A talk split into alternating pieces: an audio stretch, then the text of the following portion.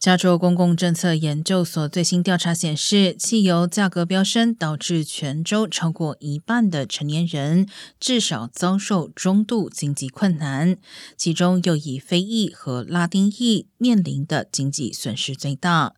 民调还显示，七成成年人认为未来十二个月加州经济将面临最糟糕时期。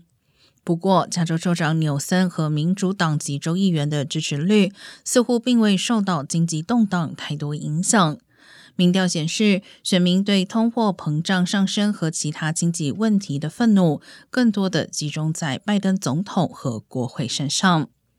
加州有近六成的成年人赞成纽森处理就业和经济问题的方式。